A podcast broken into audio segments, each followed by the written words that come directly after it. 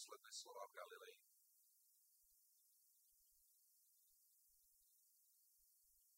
My sme si ich nedávno spomínali. Viete, čo boli jeho posledné slova v Galilei? V Matúšovi v 19. kapitole v prvom verši čítame, stalo sa, keď dokončil Ježiš tie slova, že sa zobral z Galileje a prišiel do judského kraja za Jordánu. To je 19. kapitola, prvý verš. A 18. kapitola, posledný verš, viete, čo je? Tak i môj nebeský Otec učiní vám, keď neodpustíte jeden každý svojmu bratovi zo srdca jeho previnenie. To bolo posledné slovo, ktoré pán Ježiš povedal v Galilei. Toto slovo bolo uvádzané podobenstvom o dvoch dlžníkoch, z ktorých jeden bol dlžný a bol mu odpustený obrovský dlh. A tento istý muž stretol niekoho, kto mu dlžil neporovnateľne menej. Ale on mu nebol ochotný odpustiť. To boli posledné slova pána Ježiša. Ako začala jeho služba slovom Galilei, posadil sa na hore a vtedy ku nemu pristúpili jeho učeníci a on ich vyučoval. Čiže kázanie na hore, Matúš 5 až 7, sú prvé slova, ktoré vyučoval v Galilei. To, čo nie je menej zaujímavé, je súvis medzi tými prvými a poslednými slovami, aj v inom zmysle. V tej 18. kapitole, viete, ako sa zrodilo to roz, rozprávanie o dvoch dlžníkoch? Viete, ako sa zrodilo? Takže k nemu pristúpil Peter a spýtal sa. Tu na, v tej 5. kapitole Matúše čítame, pristúpili k nemu učeníci a on a kázanie na hore je absolvované, teda adresované nie zástupom. Viete, komu je adresované? Je adresované učeníkom Pána Ježiša. A začína Pán Ježiš čím? V tej 5. kapitole začne čím? Že rozpráva o tom, že blahoslavení sú tí, ktorých svet považuje za najviacej nešťastných. Povedal, Pán Ježiš povedal, šťastní sú tí, alebo ako brat Šanko si povedal, tým je hej, ktorých tento svet považuje za, že im je na nič. Potom povedal niečo o tom, že vy, keďže mi patríte, ste sol a svetlo. Vy ste tí, cez ktorých sa to prebudenie bude diať. A potom im povie, vaša spravodlivosť, kvalita vášho života nesmie byť taká, ako je spravodlivosť farizeov a zákonníkov, lebo to jednoducho nebude stačiť. A po týchto všeobecných úvodoch začne s nimi hovoriť a povie im, a to je text, ktorý si budeme dnes čítať, starým bolo povedané, nezabiješ, ale ja vám. Skúsme skúmať, ako súvisia posledné slova pána Ježiša s tými prvými, ktoré si teraz budeme čítať. Otvorme si Evangelium Sv. Matúša 5. kapitolu a budeme čítať 21. až 26. verš.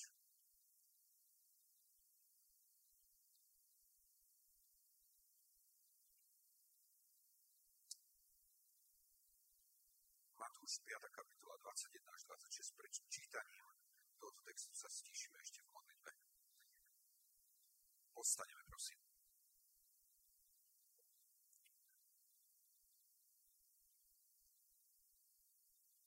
Pane, som si vedomý toho, že bez Tvojho Svetého Ducha som na najlepšej ceste pokaziť to, čo Ty chceš povedať mne osobne aj mojim bratom a sestram.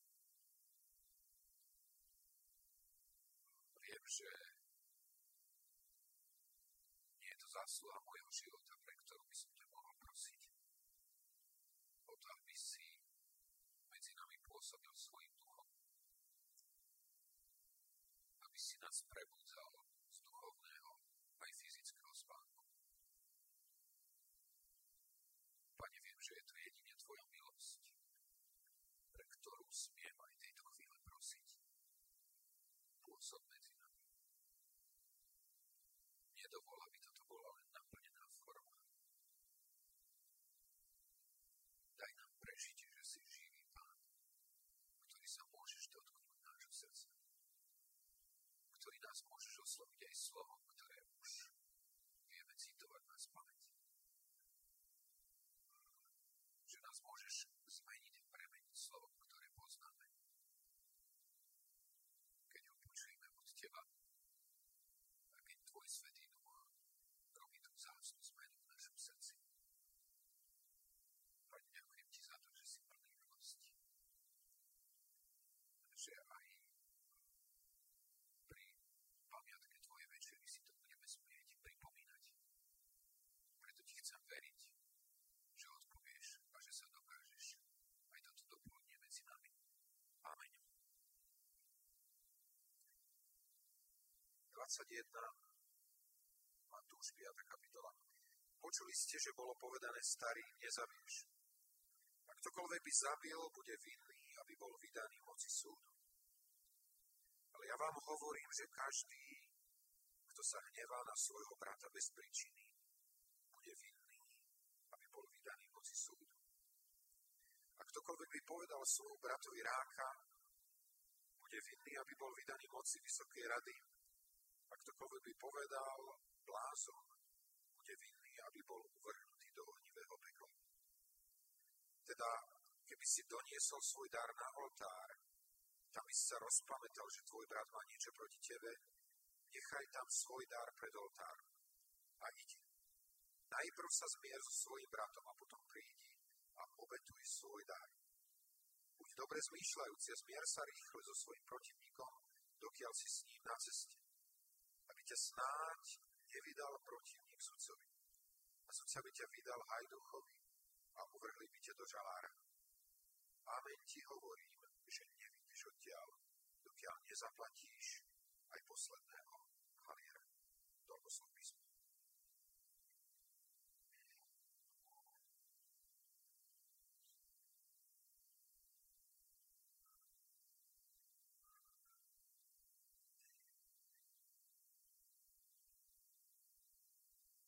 Ak je o niečom církev Pána Ježiša, tak je určite o vzťahoch. Je o vzťahoch medzi bratom a bratom. Medzi sestrou a sestrou. A preto Pán Ježiš aj začína, aj končí našimi vzťahmi. Pán Ježiš hovorí svojim učeníkom kvalite vzťahov v cirkvi, bez ktorých aj môj náboženský, aj môj civilný život je len divadlom, ktoré Pán Boh raz bude hodnotiť na súde. A to, aj keby sme boli divotvorcami, aj tí budú raz počuť, niektorí z nich, odíďte odo mňa, nepoznám vás. Pán Ježiš ako prvé slovo, veľmi konkrétne pre svojich učeníkov, hovorí, počuli ste, že bolo povedané starým, nezabiješ. Čo je zaujímavé na slove nezabiješ? Z hľadiska postavenia prikázaní. My vieme, že ak tá, tie dosky zákona, koľko ich bolo? Dosiek zákona? Dve. Vieme, že tam bolo prvých 5 prikázaní, ktoré sa vzťahovali smerom ku Bohu. Aj keď je pravda, že to posledné z tých piatich je, budeš ctiť svojho otca a svoju matku. A teda dá sa povedať, že je to akoby postoj voči autorite. Ale tých druhých 5 dosiek začína ako prvé slovom nezabiješ.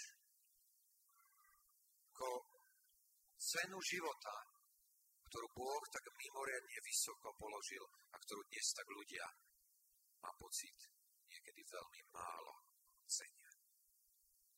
A otázka, ktorú sa nás Pán dnes chce pýtať, ako je to s, tvojom, s tvojim vzťahom ku životu tvojho brata. Je to niekto z nás, kto sa cíti byť vrahom?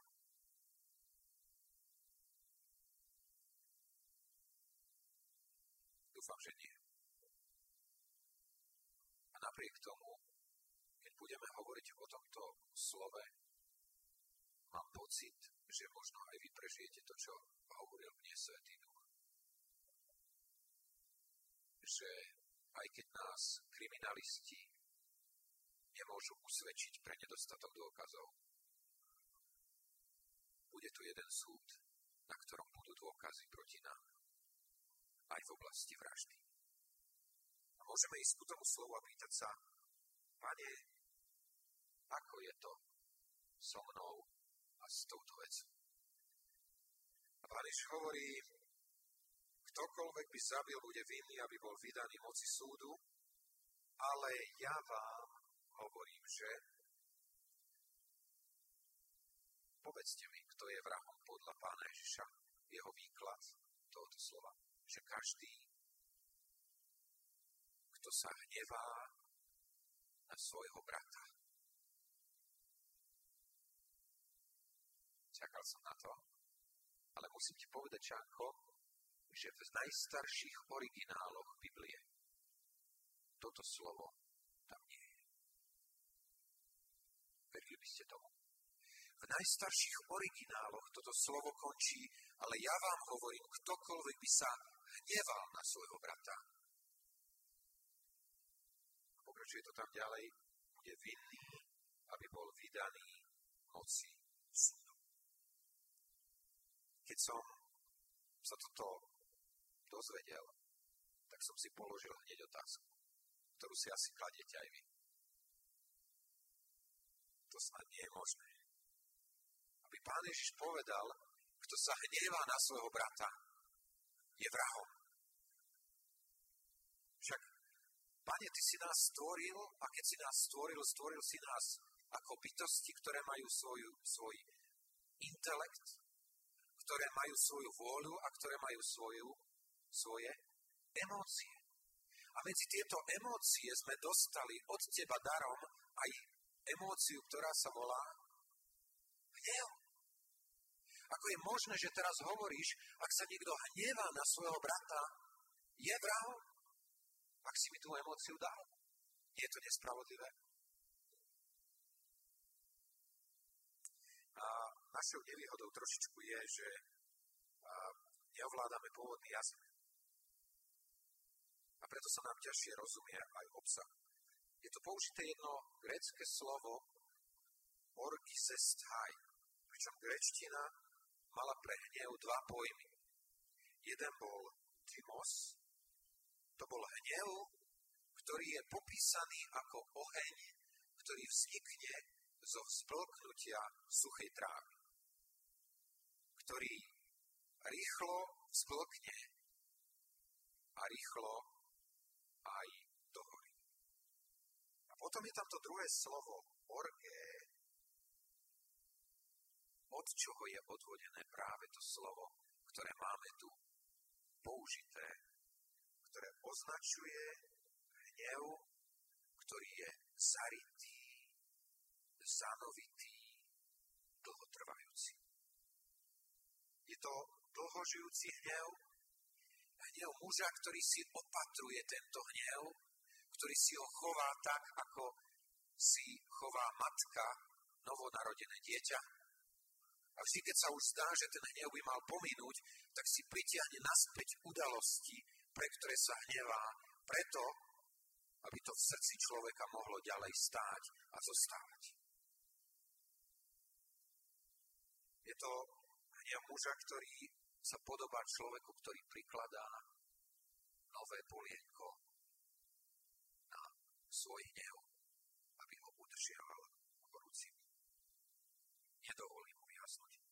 Je to dobrovoľné rozhodnutie žiť s hnevom v srdci voči bratovi, ktoré je Bohu odporné.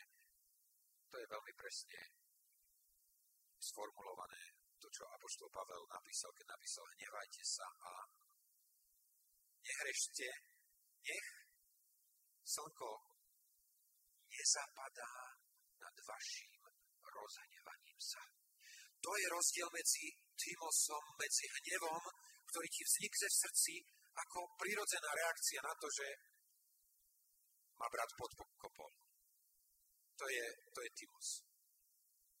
Ten môže vzniknúť v tvojom srdci, ale nesmieš dovoliť, aby sa z tohoto hnevu stalo orgé, stal hnev, ktorý pretrváva deň ako deň ako deň. Lebo ak sa to stane, chcem ti povedať toho, čo hovorí Božie slovo. Si. Si vrah. Zabíjaš svojho brata. Si jeho vrahom. To je ten hnev, ktorý nepôsobí spravodlivosti Božej. Keď Pavel hovorí, odložte skutky tela, hovorí na prvom mieste, odložte hnev. A ja sa chcem dnes pýtať teba, rada sestra, ako sa musí pýtať samého seba, ak je tu niekto v tomto spoločenstve, kto ťa do dnešného dňa niečím zranil, v niečom ti ublížil. A mohlo to byť, že si bol absolútne nevinný a bolo to z jeho strany úplne zámerné, veľmi vedomé a veľmi škaredé. Máš vo svojom srdci hnev. Máš vo svojom srdci niečo ako rozhorčenie sa, ktoré pretrváva, ktoré ti stojí v srdci. Božie slovo nás varuje. Nezabiješ na prvom mieste podľa Ježišovho prekladu znie nebudeš zotrvávať v hneve na svojho brata. A pán Ježiš toto hovorí asi na začiatok preto, aby tí Židia, ktorí sa vypínajú, keď sa povedalo prikázanie nezabiješ, tak sa postavil ten Žida a hovorí si, Pane Bože, tak v tomto ma nenájdeš problematického. Ja som nikoho nezabil. A Pán Ježiš teraz hovorí, ak si myslíš, že si v, poriadku, rozmýšľaj nad hnevom, že ho náhodou nemáš v srdci. Lebo už si nájdený. A pokračuje ďalej a hovorí, nielen oblasť emócií môže byť problémom, ale môže byť aj problémom oblasť tvojho jazyka. Lebo ty môžeš zavraždiť človeka nielen tým, že ho zabiješ fyzicky. Ty ho môžeš zabíjať aj tým, že sa na neho hneváš. A môžeš ho zabíjať aj len tým, že nejakým spôsobom voči nemu rozprávaš. Ktokoľvek by povedal svojmu bratovi ráka. Zase nás zostávajú trošku do pomikova, čo je to slovo ráka. A ja vám chcem povedať, že ani nezáleží tak ďaleko na tom, čo je obsahom toho slova. V tomto konkrétnom prípade, ako na spôsobe, ako toto slovo zvyklo byť vyslovené. Poznáte, že jedno a to isté slovo môže byť povedané dvoma spôsobmi a jedenkrát, keď ho počujete, tak máte pocit fantázia a usmejete sa, zasmejete sa a druhýkrát vám je absolútne do plaču. Hej, už ste to zažili také niečo? Že sa povie niečo, je to v cynickosti a veci, ktoré za normálnych okolností môžu znamenať niečo príjemné, sa vám vrijú do srdca ako dýka. Slovo ráka je presne takéto slovo. To, čo na ňom bolo zákerné, bolo tón, akým sa toto slovo vyslovalo. A ten, ten tón v sebe niesol znamenie pohrdania. Bolo to tam dole máme, že prázdna hlava. Neviem, ako dneska sa to zvykne hovoriť. A niekedy na vojne sme používali taký pojem, že,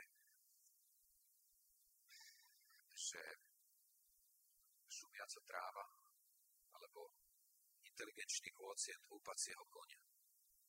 Hej, takto sa tomu zvyklo hovoriť. Proste vymetené v mozgu. Ale to, čo je za tým, niekde hlboko je, že človek, ktorý použil toto slovo, ho používal s pohľadom pýchy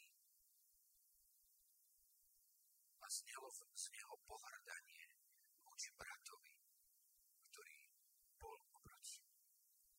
Viete, a tu sa musím zamýšľať, máme naozaj to zmýšľanie, ktoré bolo v Kristu Ježišovi, ktorý bol tak pokorný, že sa stal služobníkom všetkých. Alebo máme pocit, že náš brat rozpráva a mne to môže byť tak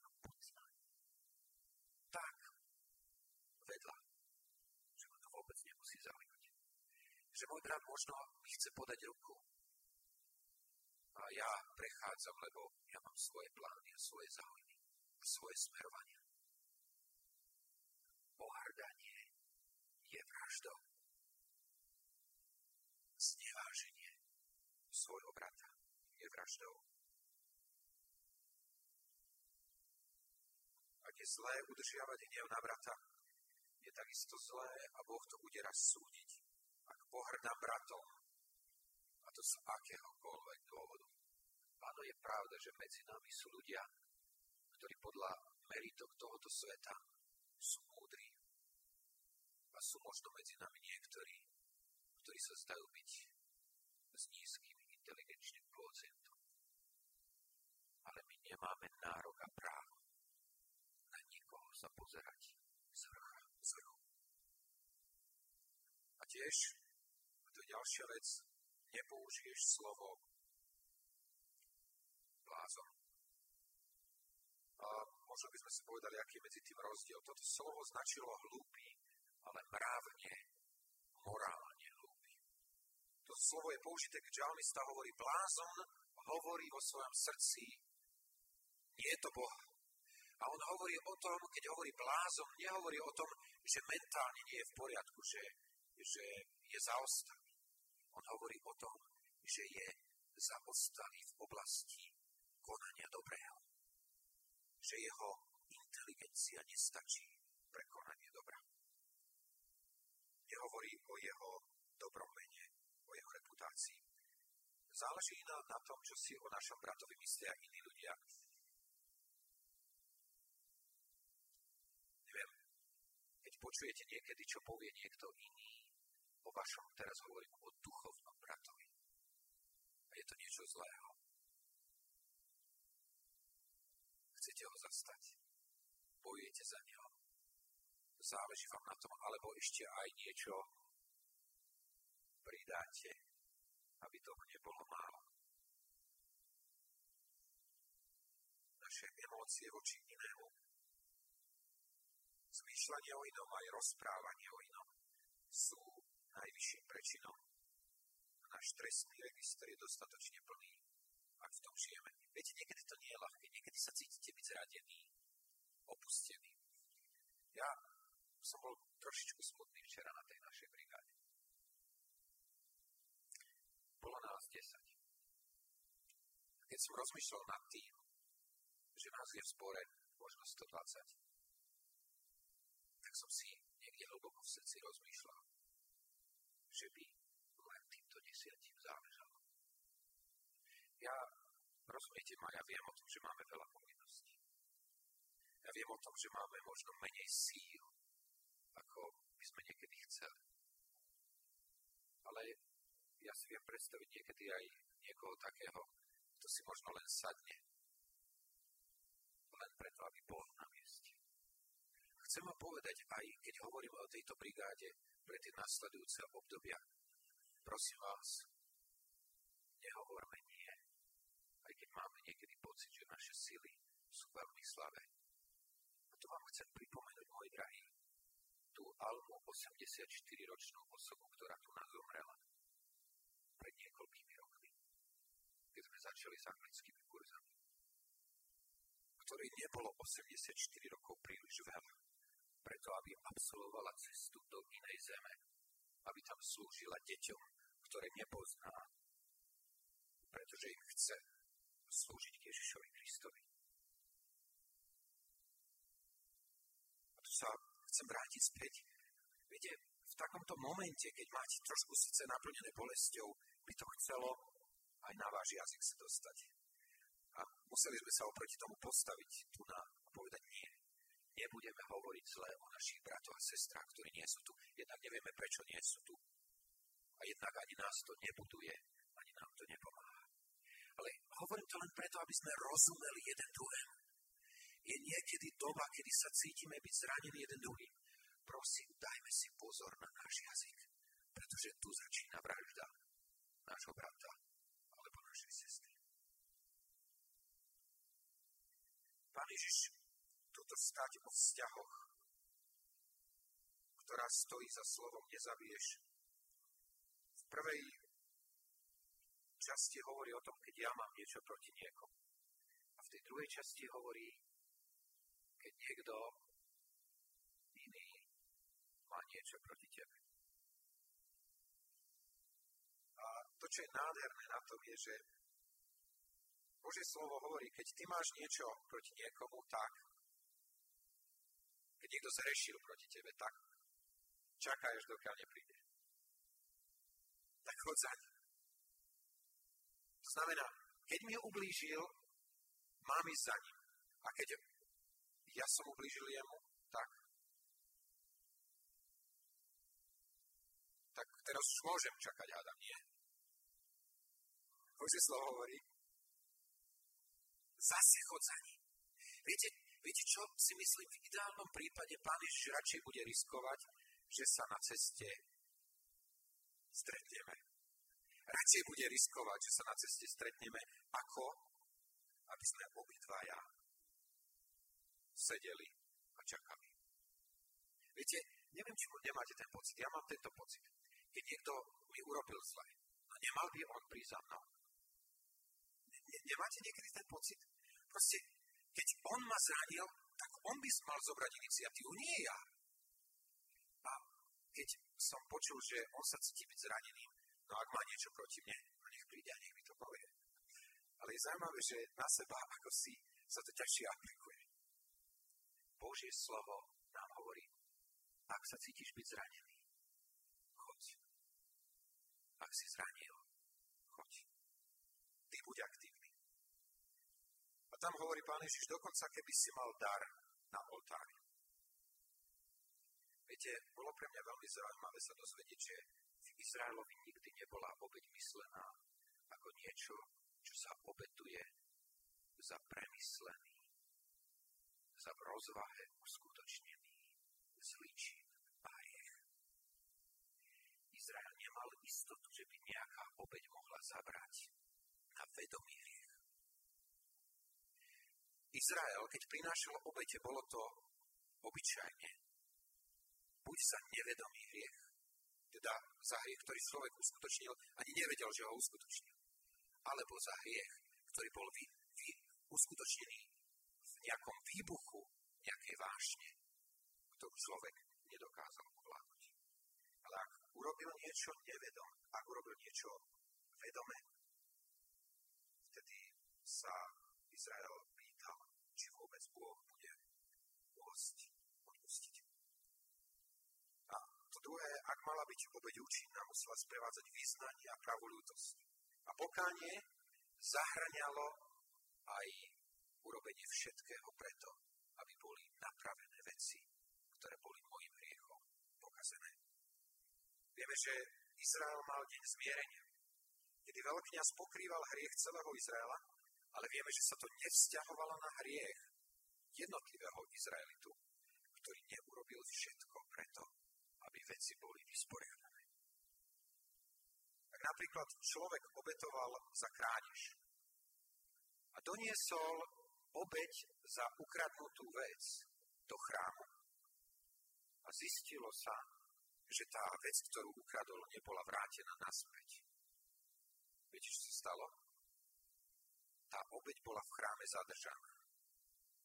Až do doby, dokiaľ sa neudiali buď dve veci, buď sa to vysporiadalo a vtedy bola normálne tá obeď prinesená, alebo ak sa to nevysporiadalo, tá obeď bola vynesená von von z chrámu a von z mesta a spálená vonku ako niečo, čo bolo nečisté.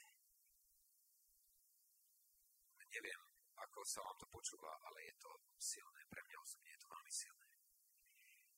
Dar, ktorý človek priniesol Bohu, bol vynesený von a spálený ako nečistý v prípade, že ten človek neurobil všetky kroky v zmysle pokánia, to znamená vyrovnania vecí s tým druhým človekom. Židia si boli veľmi vedomi toho, že človek si musí najskôr vyriešiť vzťah s ľuďmi, ak si chce vyriešiť vzťah s Bohom. Samozrejme, obeď človek neprinášal sám. Prinášal ho a obetoval ho kniaz. To znamená, zobrala sa tá ovečka, išla sa, išlo sa cez nádvorie a pohanov, cez nádvorie žien, cez nádvorie mužov a tam na prechode medzi nádvorím mužov a medzi nádvorím kňazov, kde už mohol vstúpiť len kňaz, ten človek, ktorý donášal obetný dar, sa zastavil aj s tým svojim obetným darom a tam bola položená otázka, urobil si všetko, čo si mal preto, aby bolo odstránené to zlé. A pokiaľ nemohol to osvedčiť, tá obeť nebola prijatá. Povedzte mi, je tak vyriešené všetko aj z tej druhej strany. Ak vieme, že niekto sa cíti byť nami zranený, sme ochotní ísť a ochotní si dať veci do poriadku. Potom tá záverečná Buď dobre zmýšľajúci a zmier sa rýchle so svojím protivníkom, dokiaľ si s ním na ceste, aby ťa snáď nevydal protivník sudcovi. A sudca by ťa vydal hajduchovi a uvrhli by ťa do žalára. Nenechávaj si nakopiť veci. Rieš ich v ten istý deň. Boh nás chce premeniť znútra na vonok a preto nehovorí o činoch, hovorí o našich emóciách, hovorí o našich slovách a tým nás chce dostať z pocitu spravodlivosti, bezvadnosti, nedotknutelnosti, dokonalosti. A táto cesta usvedčenia je nutná, ak chceme rozumieť tomu a chceme prežívať to, to čo je prebudením. Pán Ježiš hovorí, tvoj vzťah s Bohom nemôže byť v poriadku, ak si nedáš do poriadku najskôr svoj vzťah so svojím bratom. Tvoja obeď Bohu nemá absolútne žiadny význam, ak nie sú vyriešené tvoje vzťahy s ľuďmi okolo teba. Môj drahý, ako je to s nami v tejto oblasti? Sú naše vzťahy s inými v poriadku? Neboli sme tými, ktorí zranili svojho brata. Prepačte, teraz poviem tak, ako to hovorí Pán Ježiš, ktorí zabili svojho brata. Zopakujme si, či môžeme zabiť svojho brata. Poprvé, keď sa na neho dlho hneváme. Po druhé, keď ním pohrdáme. A po tretie, keď znevažujeme jeho dobré meno zlým rozprávaním. Nezabili sme. Nie sú na našich rukách známky krvi nášho brata alebo sestry. Ja vás chcem veľmi vyzvať, pretože sme pred večerou pánovou. Rozsudzujme dnes. A buďme v bázni a radšej povedzme nie, pane, aj keď je vzácne spoločenstvo s tebou a chcel by som zobrať, nebudem brať dnes, pretože nechcem poškvrniť tvoju obeď. Ja chcem vyriešiť svoj vzťah s mojim bratom a potom sa vrátiť a vyznávať, že mám aj spoločenstvo s tebou. A možno cítiš, že niekto má niečo proti tebe bol si za ním. Ja ťa chcem vyzvať, nedaj a neumožni, aby zapadlo dnes slnko. Ak vieš o niekom, kto sa na teba hnevá, kto nemá s tebou vyriešený vzťah, chod za ním a urob všetko preto, aby to mohlo byť vyriešené. A potom viem, že budeme prežívať to požehnanie a tú radosť, ktorú Pán Boh pre nás pripravuje